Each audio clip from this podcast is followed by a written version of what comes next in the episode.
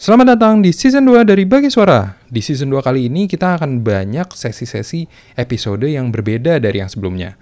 Apa saja yang akan ada di episode-episodenya itu? Kita tunggu saja, oke? Jadi, jangan lupa untuk follow Bagi Suara di Instagram at Bagi Suara, Bagi Kata di at Bagi Kata Hub. Selamat mendengarkan episode ini. Bagi suara. Bagi suara. Halo semuanya, balik lagi di Bagi Suara. Balik lagi di Bagi Suara. Terima kasih buat teman-teman Bagi Suara. Hai kawan-kawan bagi kata dan bagi suara. Gue takut muncul nih. Kocok dulu, kalau muncrat jadi. Oke. Siapa coba? Bagi Suara. Halo teman-teman bagi kata dan bagi suara tentunya. uh, kembali lagi bersama uh, gue Sismita dan hari ini um, kita kedatangan tamu nih uh, dari teman-teman support circle. Um, nanti mereka akan memperkenalkan diri. Sebenarnya support circle ini tuh um, apa sih? Uh, uh, dan mereka ini bergerak di bidang apa? Tapi yang pasti mereka ini tuh um, sejalan banget sama bagi kata sendiri. Um, dan tentunya uh, kita juga melaksanakan ngobrol-ngobrol uh, ini dalam rangka World uh, Mental Health Day um, di tanggal 10 Oktober uh, dan sebagai salah satu rangkaian acara kita di Bagi Kata, um, kita mengundang teman-teman dari support circle ini untuk berbagi uh, pikiran nih bersama kita. Um, dan tentunya uh, nanti uh, kita akan ngobrolin hal-hal yang terkait dengan kesehatan mental. Um, tapi sebelum masuk ke situ, coba kita kenalan dulu kali ya dari support circle ini ada siapa aja. Um, silahkan um, mungkin mulai dari Dea. Oke, okay, halo Tata. Thank you so much for having us di podcast Bagi Suara. Uh, jadi aku Dea, um, aku co-founder dari Support Circle. Uh, kita mulai support kita mulai support circle uh, bulan Januari 2019 um, with a friend of mine namanya Alifa uh, dan hari ini ada salah satu partner psikolog kita yang join juga namanya Kak Sari. Mungkin Kak Sari mau introduce herself. Hai semua, malam. Halo Kak Sari. Halo, salam kenal Tata dan salam semua. kenal. Kalau Kak Sari ini sendiri uh, dari tim support circle atau um, dari partner psikolognya itu dari mana? Oke, kalau saya, saya Sari. Uh, kebetulan saya di sini diajakin sama Dea untuk ngobrol-ngobrol bareng nih di podcast mau main ini. Saya biasanya kerjasama bareng Dea untuk kegiatan-kegiatannya support circle biasanya difasilitasi oleh psikiater atau psikolog dan beberapa batch sih kita sering ketemu dan kerja sama bareng ya dek gitu ya. kita jadi kasarnya hmm. di sini sangat instrumental hmm. dalam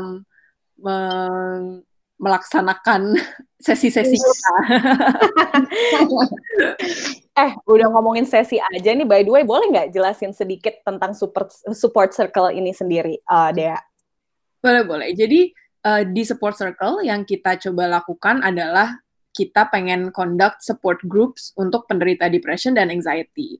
Nah, um, support group yang kita lakukan di sini agak beda nih sama mungkin yang teman-teman sering lihat di film gitu ya kan suka ada kayak Alcoholic Anonymous atau apa gitu.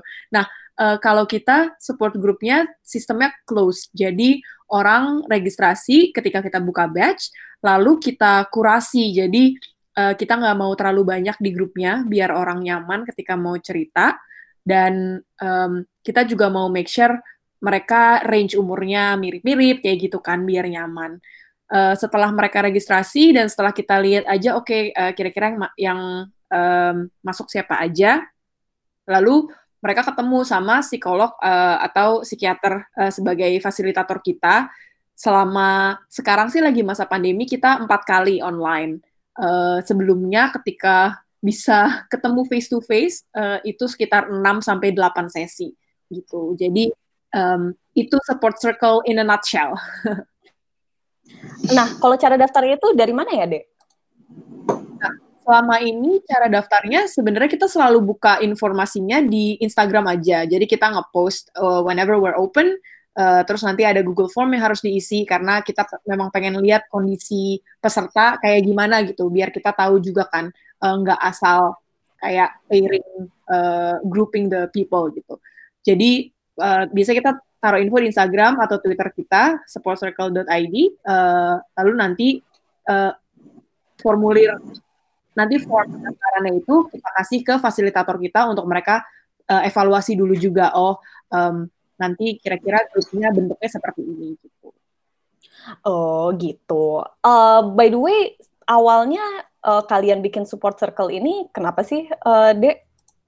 Boleh boleh. Jadi mungkin aku di sini bisa cerita kali ya kayak kenapa awalnya bikin dan kenapa kita uh, akhirnya mungkin ngundang Kasari dan mungkin Kasari nanti bisa cerita nah, kenapa. iya benar banget. kaget, kaget juga nih kayak wow gitu ada ada aja gitu yang mau bantuin kita karena kalau bisa cerita memang um, aku sama co-founder aku namanya Alifa kita bukan mahasiswa kita bukan lulusan psikolog uh, maupun kedokteran gitu jadi kita sama sekali nggak punya connection ke dunia um, dunia ini waktu itu ya tapi kita berdua uh, memang we both had experiences with mental issues dan kita jadi aku sama dia juga ketemunya kayak kita berdua uh, univ kita berdua sebenarnya kuliahnya sama cuma kita nggak pernah ketemu. Uh, aku setahun di atas dia. Dan kita ketemu malah di Jakarta di suatu uh, gathering gitulah uh, networking event gitu.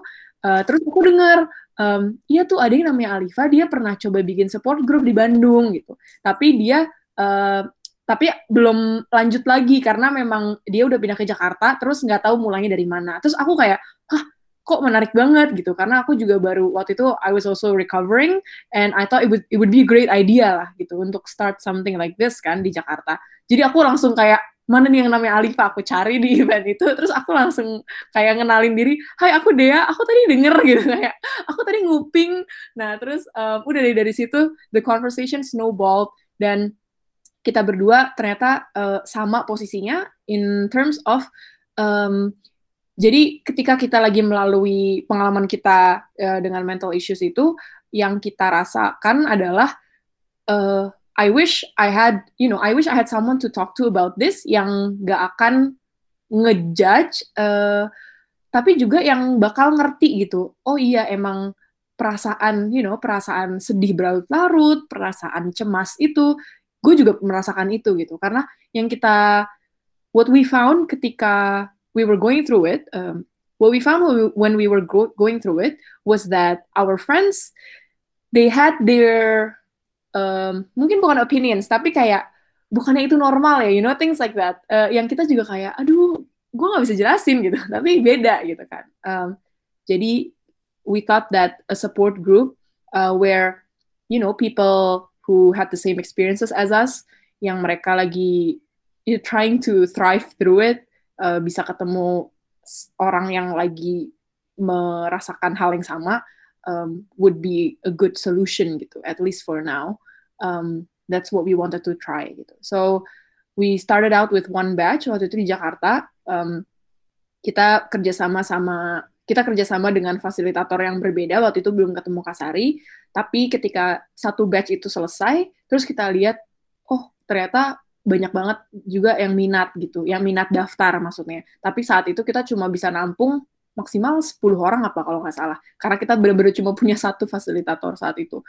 Um, terus udah deh baru kita bener-bener nyari kayak oke okay, uh, eh, psikolog atau dokter mana lagi nih yang mau diajak kerjasama gitu. Dan salah satu dari tim kita waktu itu nemuin Kasari di LinkedIn ya Kasari kalau nggak salah. Bener. iya benar benar benar iya benar-benar kayak nyari psikolog gitu kayak psikolog klinis yang yang kira-kira um, you know satu value lah sama kita gitu. Dan terus uh, approach Kasari dan untungnya Kasari juga mau bantu um, mungkin kalau dari sisi itu kan dari sisi aku sebagai co-founder ya kayak why we started support circle mungkin dari Kasari mau cerita kenapa akhirnya membantu support circle Nah, bener banget tuh. Gimana tuh rasanya Kasari pas tiba-tiba di approach nih sama anak-anak ini di, di LinkedIn lagi ya? ya, jadi pertama itu kayak salut banget tuh waktu waktu itu siapa dek namanya dek teman kamu dek yang pertama dek? Itu Hendy. sempat, iya Alifa sama Indiana ya. Iya.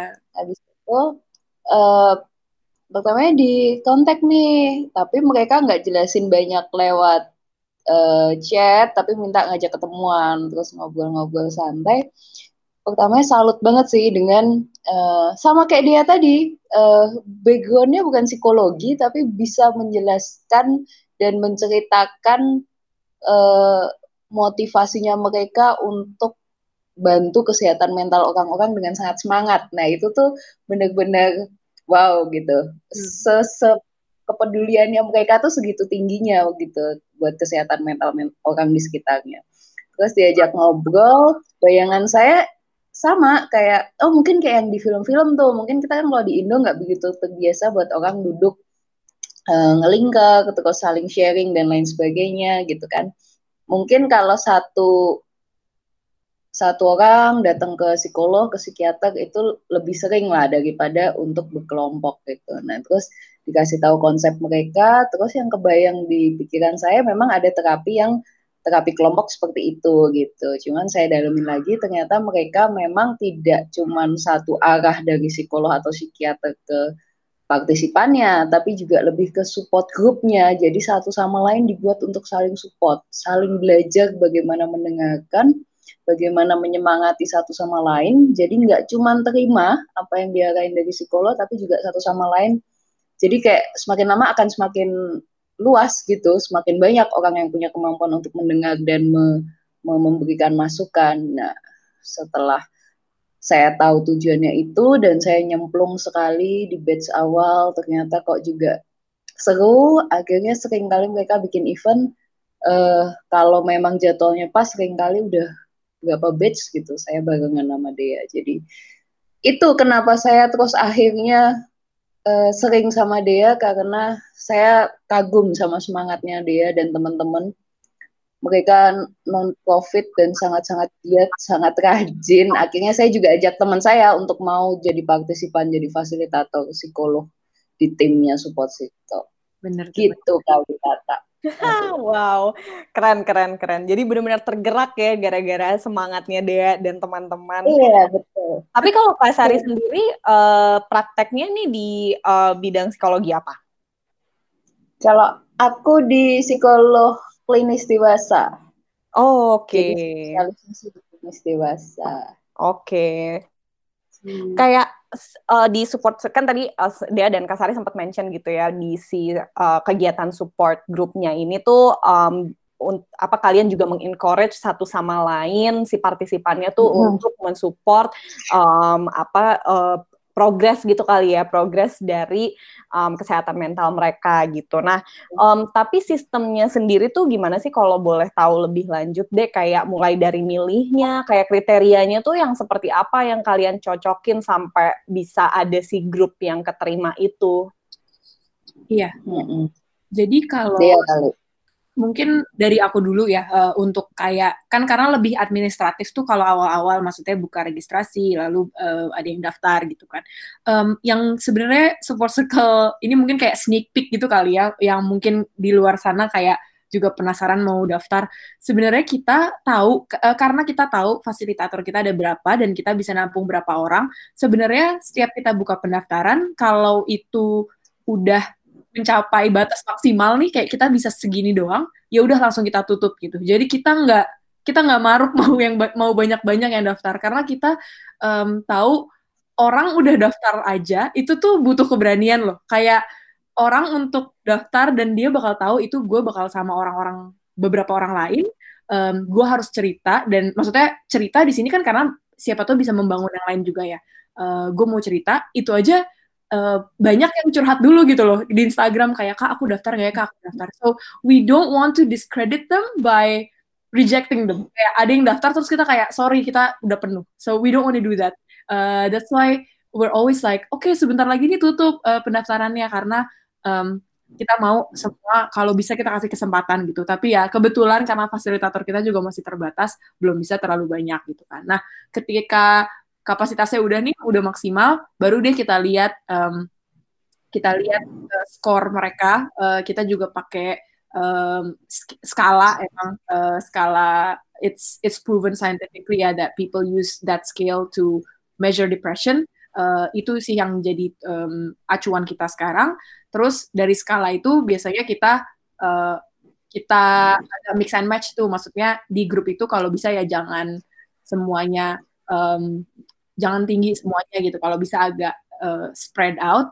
Um, dan kita kelompok itu biasanya uh, kita tak kasih ke fasilitator dan kita tanya oke okay, kira-kira um, kayak gini uh, kak uh, apa will be like this gitu dan kalau misalnya oke okay, uh, kalau gitu udah deh nanti mereka bakal kita inform oke okay, uh, pertemuan pertamanya kapan uh, terus nanti kira-kira yang bisa di expect apa dari sesi pertama dan kedua biasanya sharing dulu gitu jadi kita memang set ekspektasi dari awal bahwa ini tuh bakal banyak sharing gitu bukannya bukannya kuliah umum sama psikolognya gitu kan uh, biar hmm. kita juga mau make sure mereka nyaman gitu.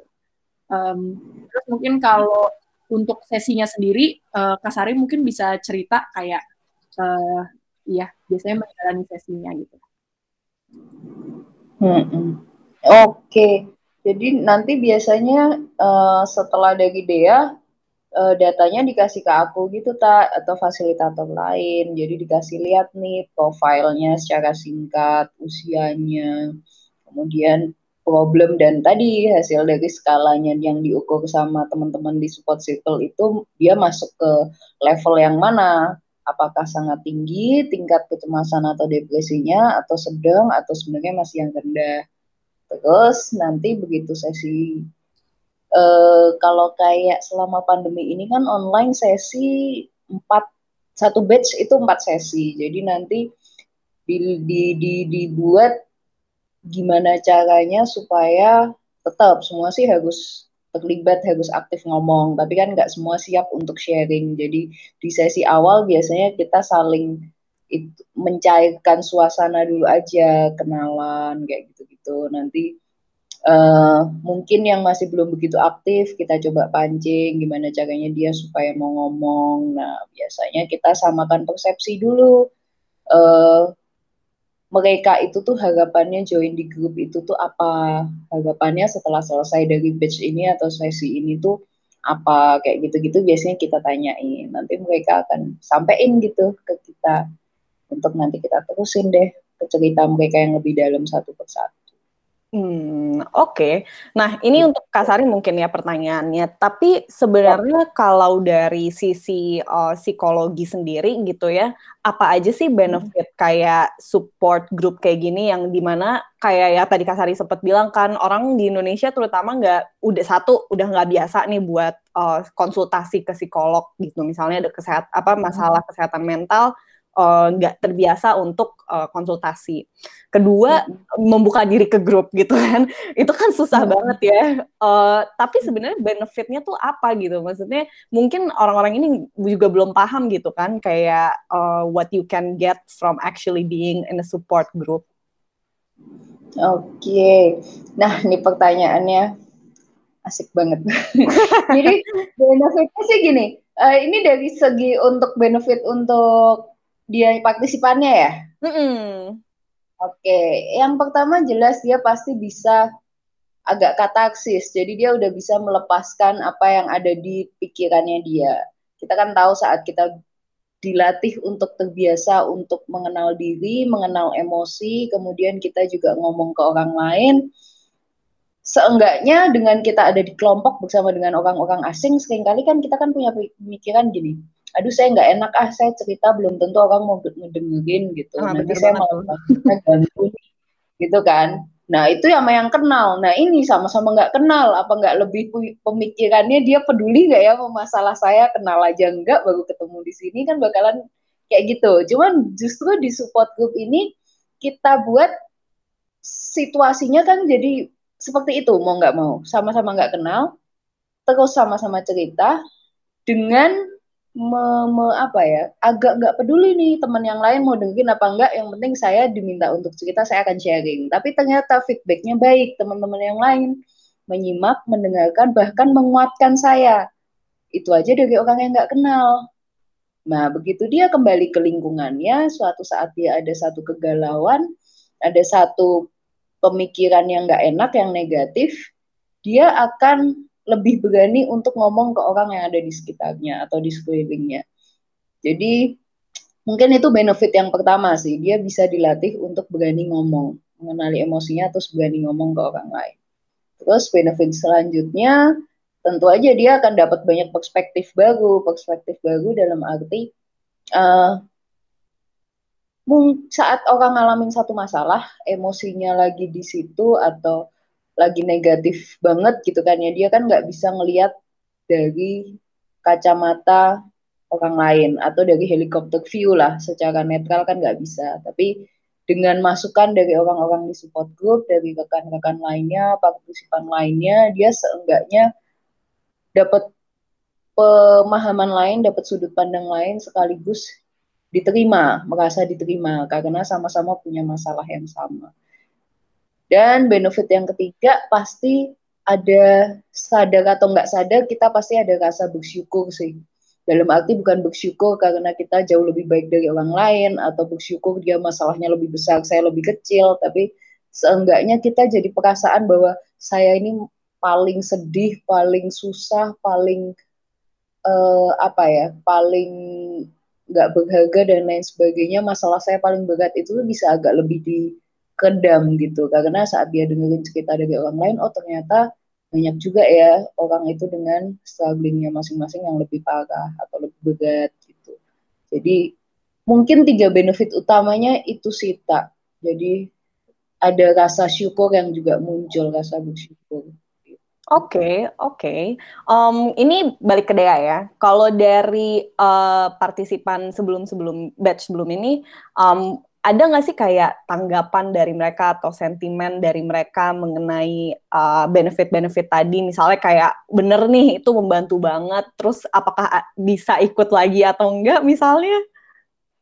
Iya, yeah, that's a very interesting question karena um, kita di support group vir virtual yang pertama, jadi waktu itu kita coba virtual batch pertama kali, ternyata ada yang daftar lagi yang pernah ikut physical batch kita. Kalau nggak kalau nggak salah dia dulu di Baca Kasari deh kak, tapi kayaknya yang kedua dia nggak Kasari lagi.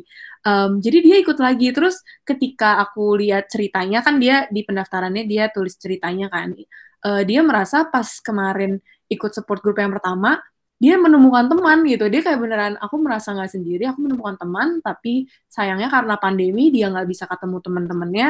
Jadi dia rasa ini bisa jadi salah satu networking juga gitu jadinya yang um, you know that sort of I guess hopefully it can make him feel um, less helpless lah ya gitu.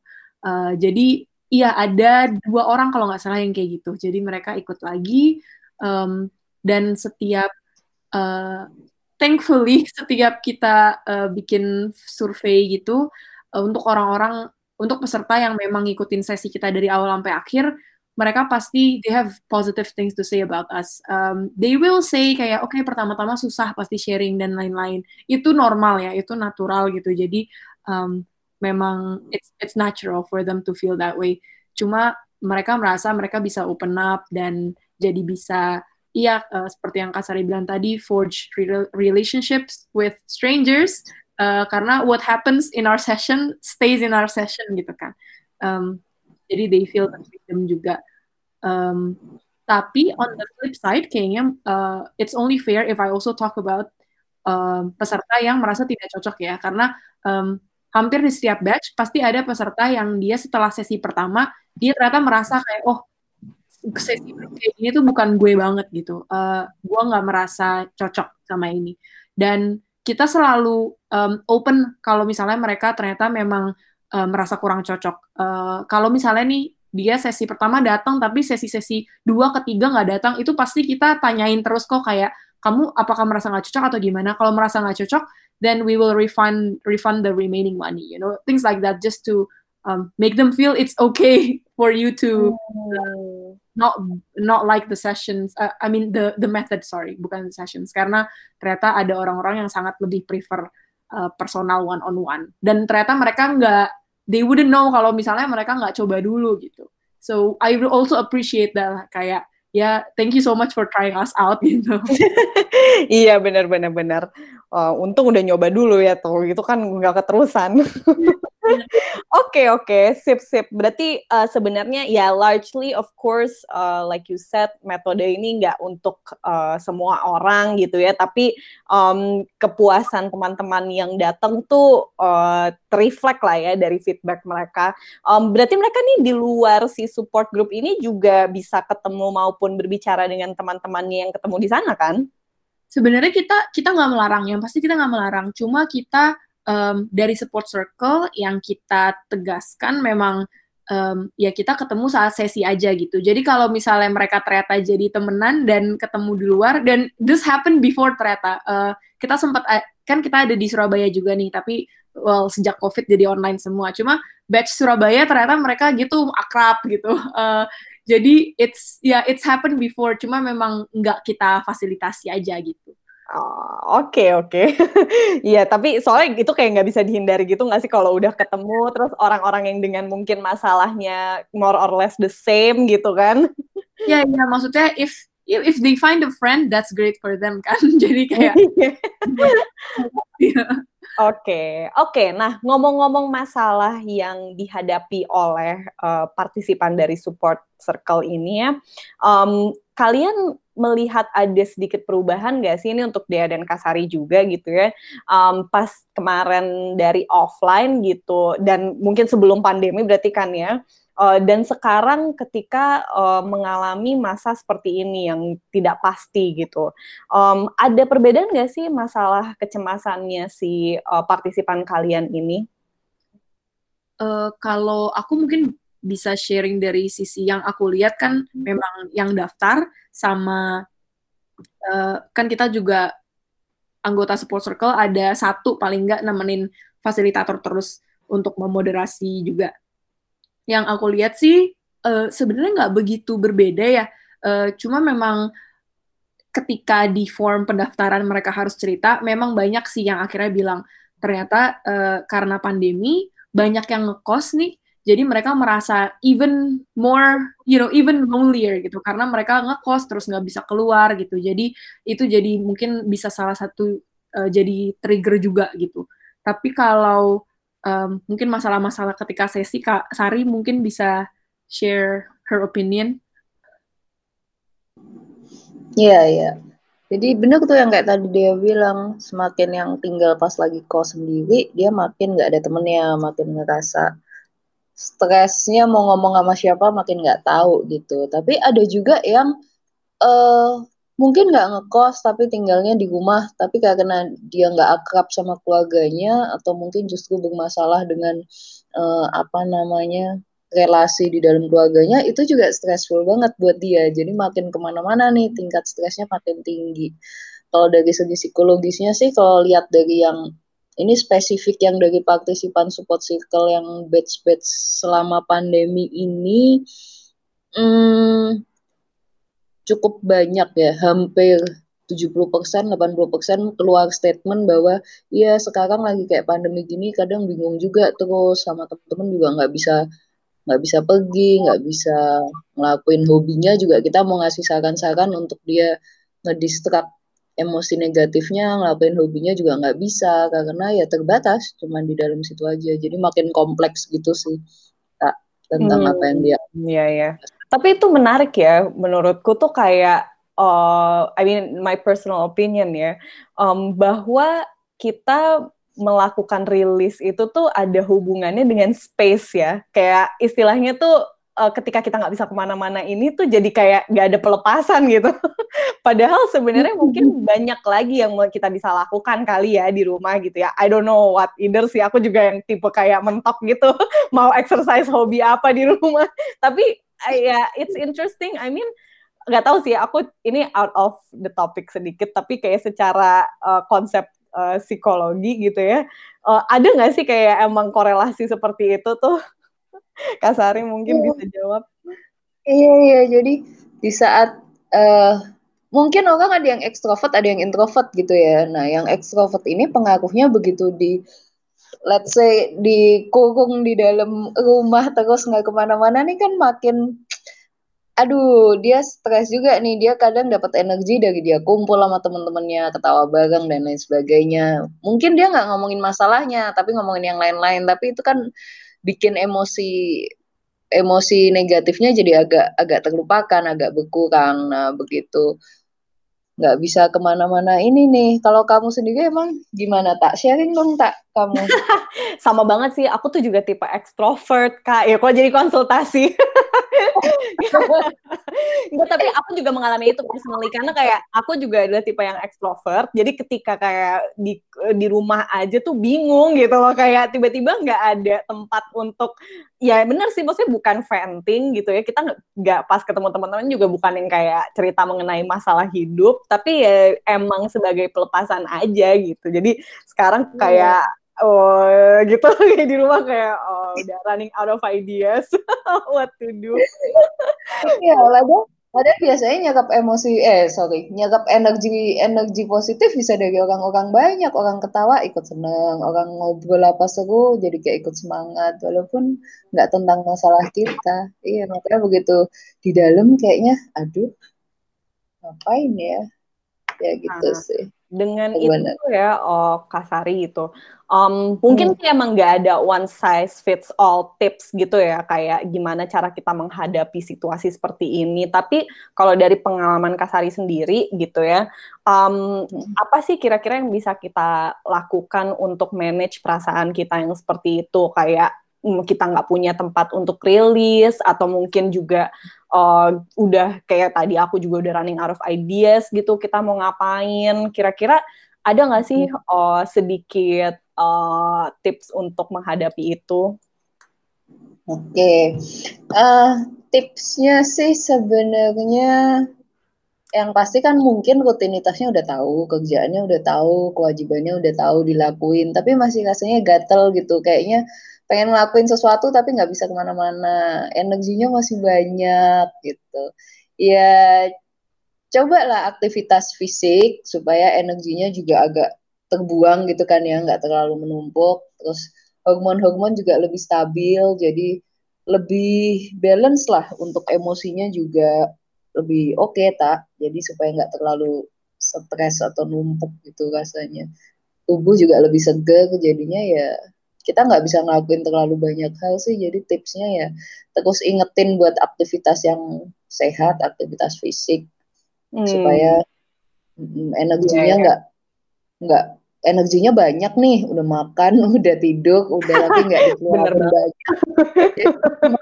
Ubun-ubun rasanya. Kalau udah diubun-ubun jadinya mikirnya jadi ke mana-mana gitu. Ada satu hal yang nggak enak jadi dipikirin terus. Nah tapi emang nggak akan pernah stop sih kita untuk kita nggak bisa untuk sekali ngelakuin misalkan ngingetin diri sendiri untuk berpikir positif terus sekali selesai enggak pasti itu akan terus-terusan kita harus lakuin.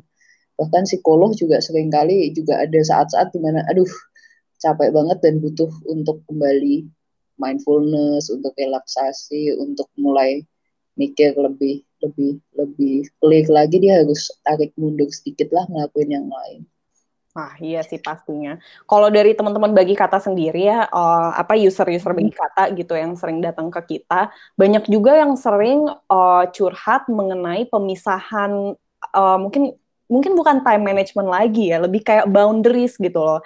Boundaries antara di mana dia berhenti bekerja uh, dan mulai hiburan gitu. Karena semua kan di satu tempat nih hmm. sekarang.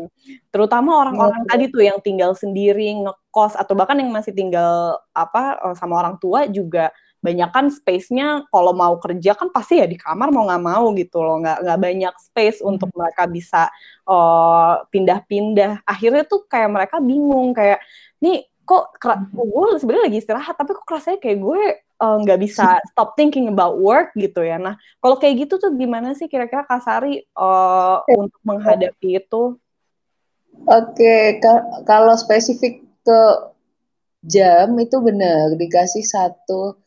Sebenarnya kalian akan lebih fleksibel untuk bekerja kalau WFH gini. Ya, kecuali memang harus standby di jam-jam tertentu, jam tetap harus standby jam 8 sampai jam 5 misalkan begitu ya, mau nggak mau gitu. Tapi kalau tidak harus standby di jam-jam khusus sebenarnya kalian lebih fleksibel untuk ngatur uh, jam aktivitas kalian sesuai uh, kenyamanan kalian gitu. Tapi ya make sure untuk balance sih sama kayak yang tadi Tata bilang.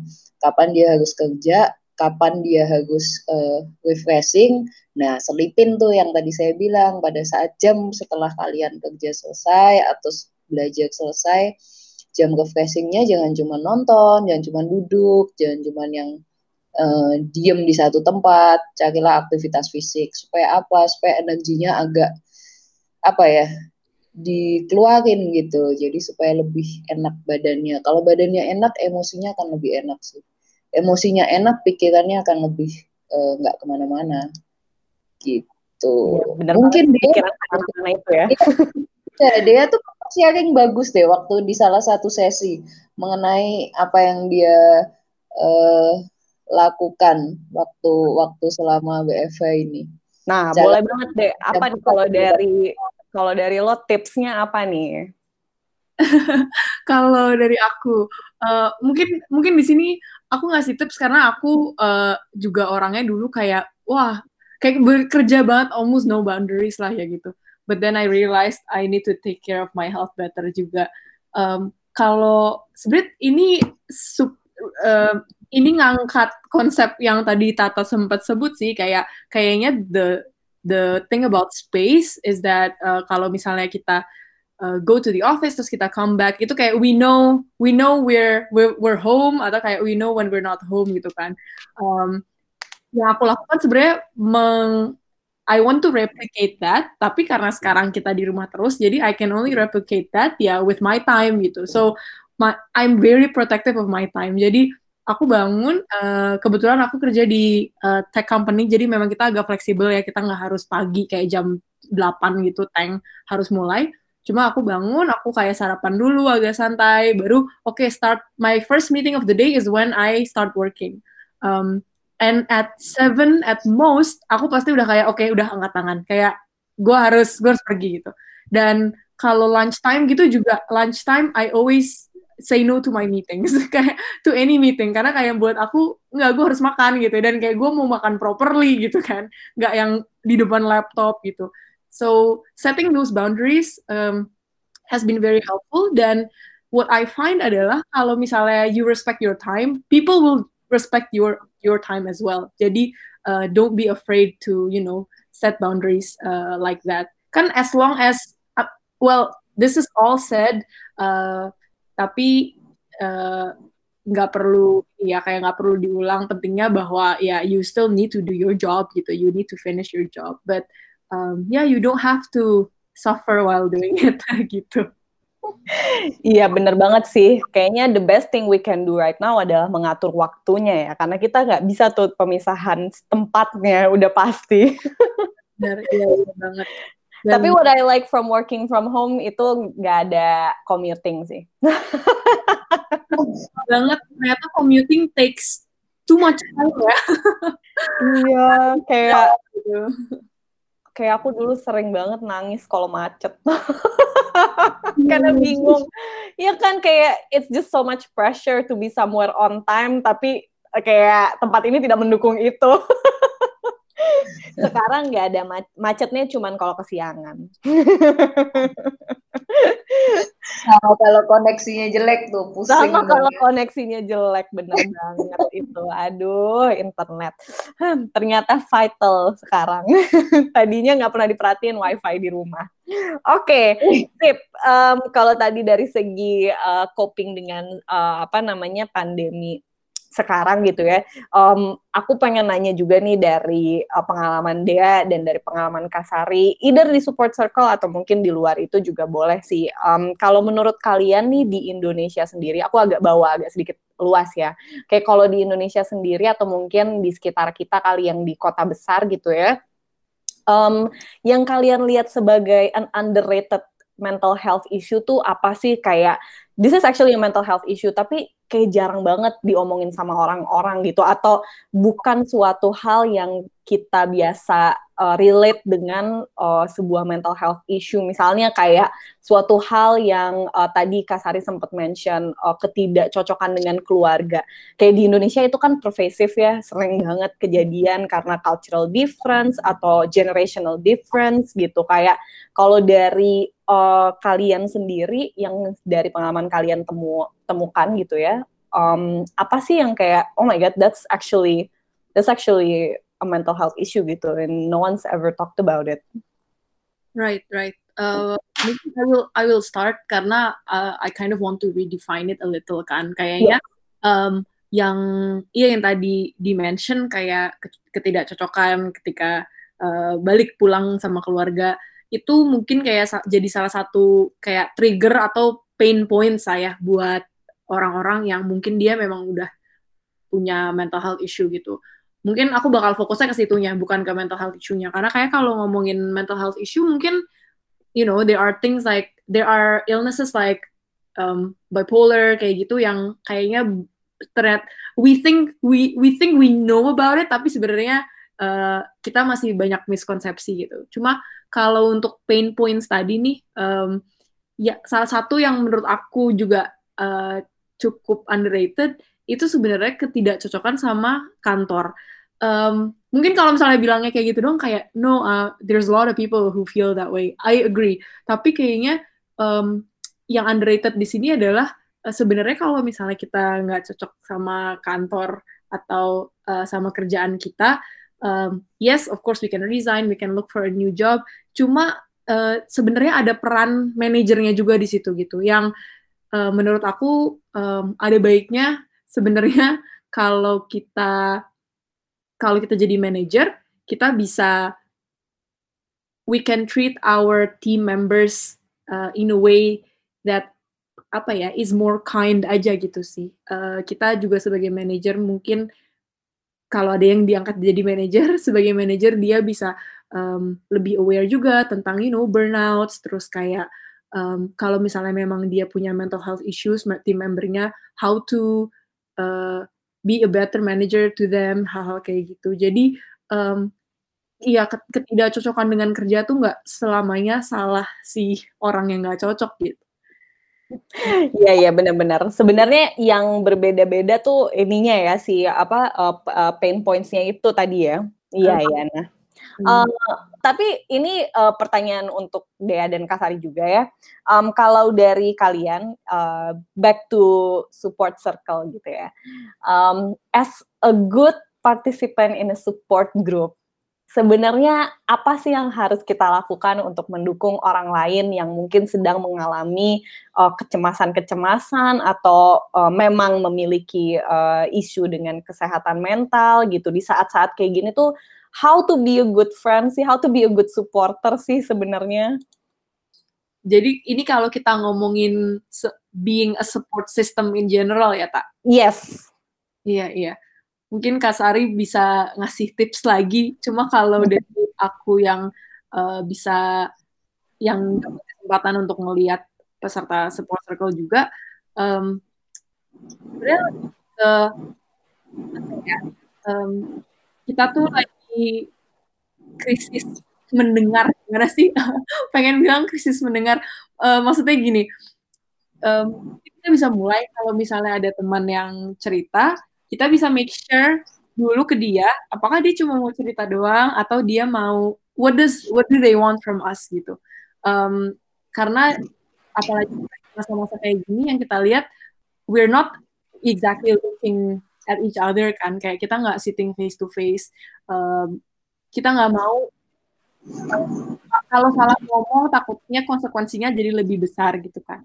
Jadi uh, be more transparent. Kayaknya sih kalau aku itu ya. Um, as a support system I think you have to be transparent in terms of ya apakah kamu lagi bisa membantu apakah kamu available um, you know can they bother you gitu. Uh, and I think giving someone that comfort of yes kayak lo bisa bother me anytime atau apa I think that can be really helpful. Kalau dari si ya, mungkin bisa memberi tips. Ya ya setuju banget tuh sama Dea. Jadi memang mendengarkan itu tuh tidak semudah yang kita bayangin ya, bahkan lebih gampang ngomong loh daripada dengerin sebenarnya.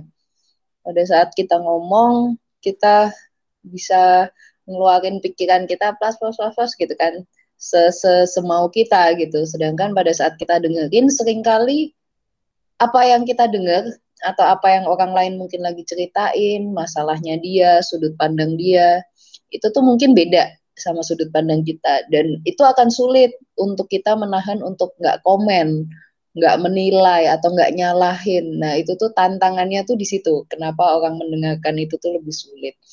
Seringkali kita uh, temennya lagi atau orang lain lagi sedih atau lagi bingung, lagi apa ya, lagi down lah. Nah, sering kali kalau kita nggak tahu tujuan dia cerita sama kita apa, kayak yang tadi dia cerita, kita harus tanya dulu dia tujuannya berharapnya apa nih dari kita belum tentu mereka minta masukan dari kita atau pandangan dari kita. Siapa tahu dia cuma pengen didengar karena dia mungkin misalkan di kekerasan dalam pacaran, misalkan dia dipukul sama pacarnya, dia pengen ngomel sama pacarnya, pengen marah, pengen bales, tapi dia nggak berani.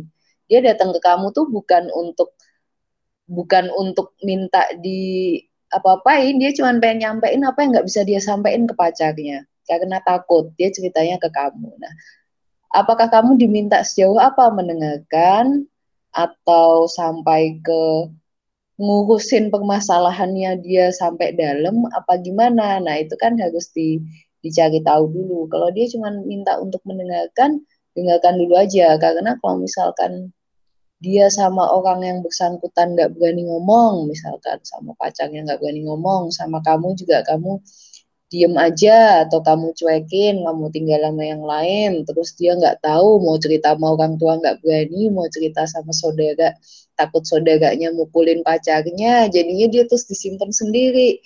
Nah kalau kayak gitu kan jadi bahaya. Jadi mungkin kita harus lebih melatih diri untuk mendengarkan tanpa menilai atau menasehati kali ya tapi lebih mendengarkan dulu aja. Baru setelah dia selesai ngomong, baru kita tanya, apa yang bisa aku bantu? Gitu. Jadi, mungkin itu sih tak kalau dari aku. Benar banget sih, tapi krisis mendengarkan hmm. itu benar. itu kayak um, social media hmm. effect sih menurut aku.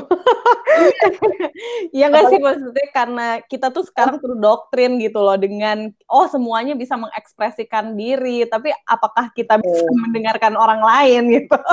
itu kan hmm. menjadi suatu pertanyaan ya di zaman kayak gini. Iya, Oke. Okay. zaman dulu masih lebih banyak orang yang dengerin kali tak kalau dari zaman sekarang. Bisa jadi. Sekarang, uh -uh dulu di kelas dengerin gurunya ngajar, dengerin dosennya, sekarang selalu dimintanya cari tahu di internet, browsing. Wah, bener banget tuh. Gak dengar, kita untuk cari tahu sendiri gitu. Jadi ya itu sih mungkin.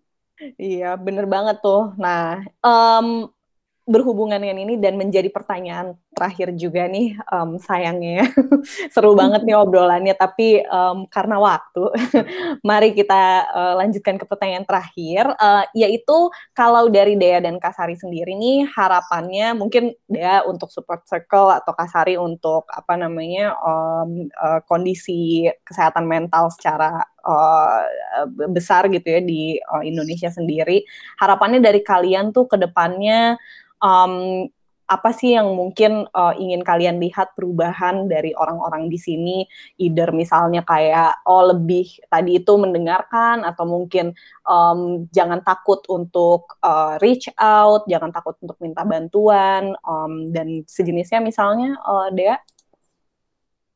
Iya, kalau dari support circle kayaknya kita, um, maksudnya dari tim support circle juga yang kita harapkan adalah um, if you feel that you need help, uh, we hope that you're not scared of seeking that help gitu kan. Dan semoga um, dengan saling menyuarakan nih kayak komunitas mental health lain, kayak uh, banyak juga online counseling uh, platforms gitu ya. Dengan kita saling sharing, kita saling menyuarakan, semoga orang yang membutuhkan jadi punya akses gitu ke informasi itu. Karena mungkin kita sering ngerasa kayak ah sekarang banyak banget ya gitu. Banyak banget pilihan. Tapi we live in a bubble sometimes karena banyak orang di luar sana ternyata yang benar-benar nggak tahu infonya gitu. Uh, I think that's one. So don't be afraid to seek help.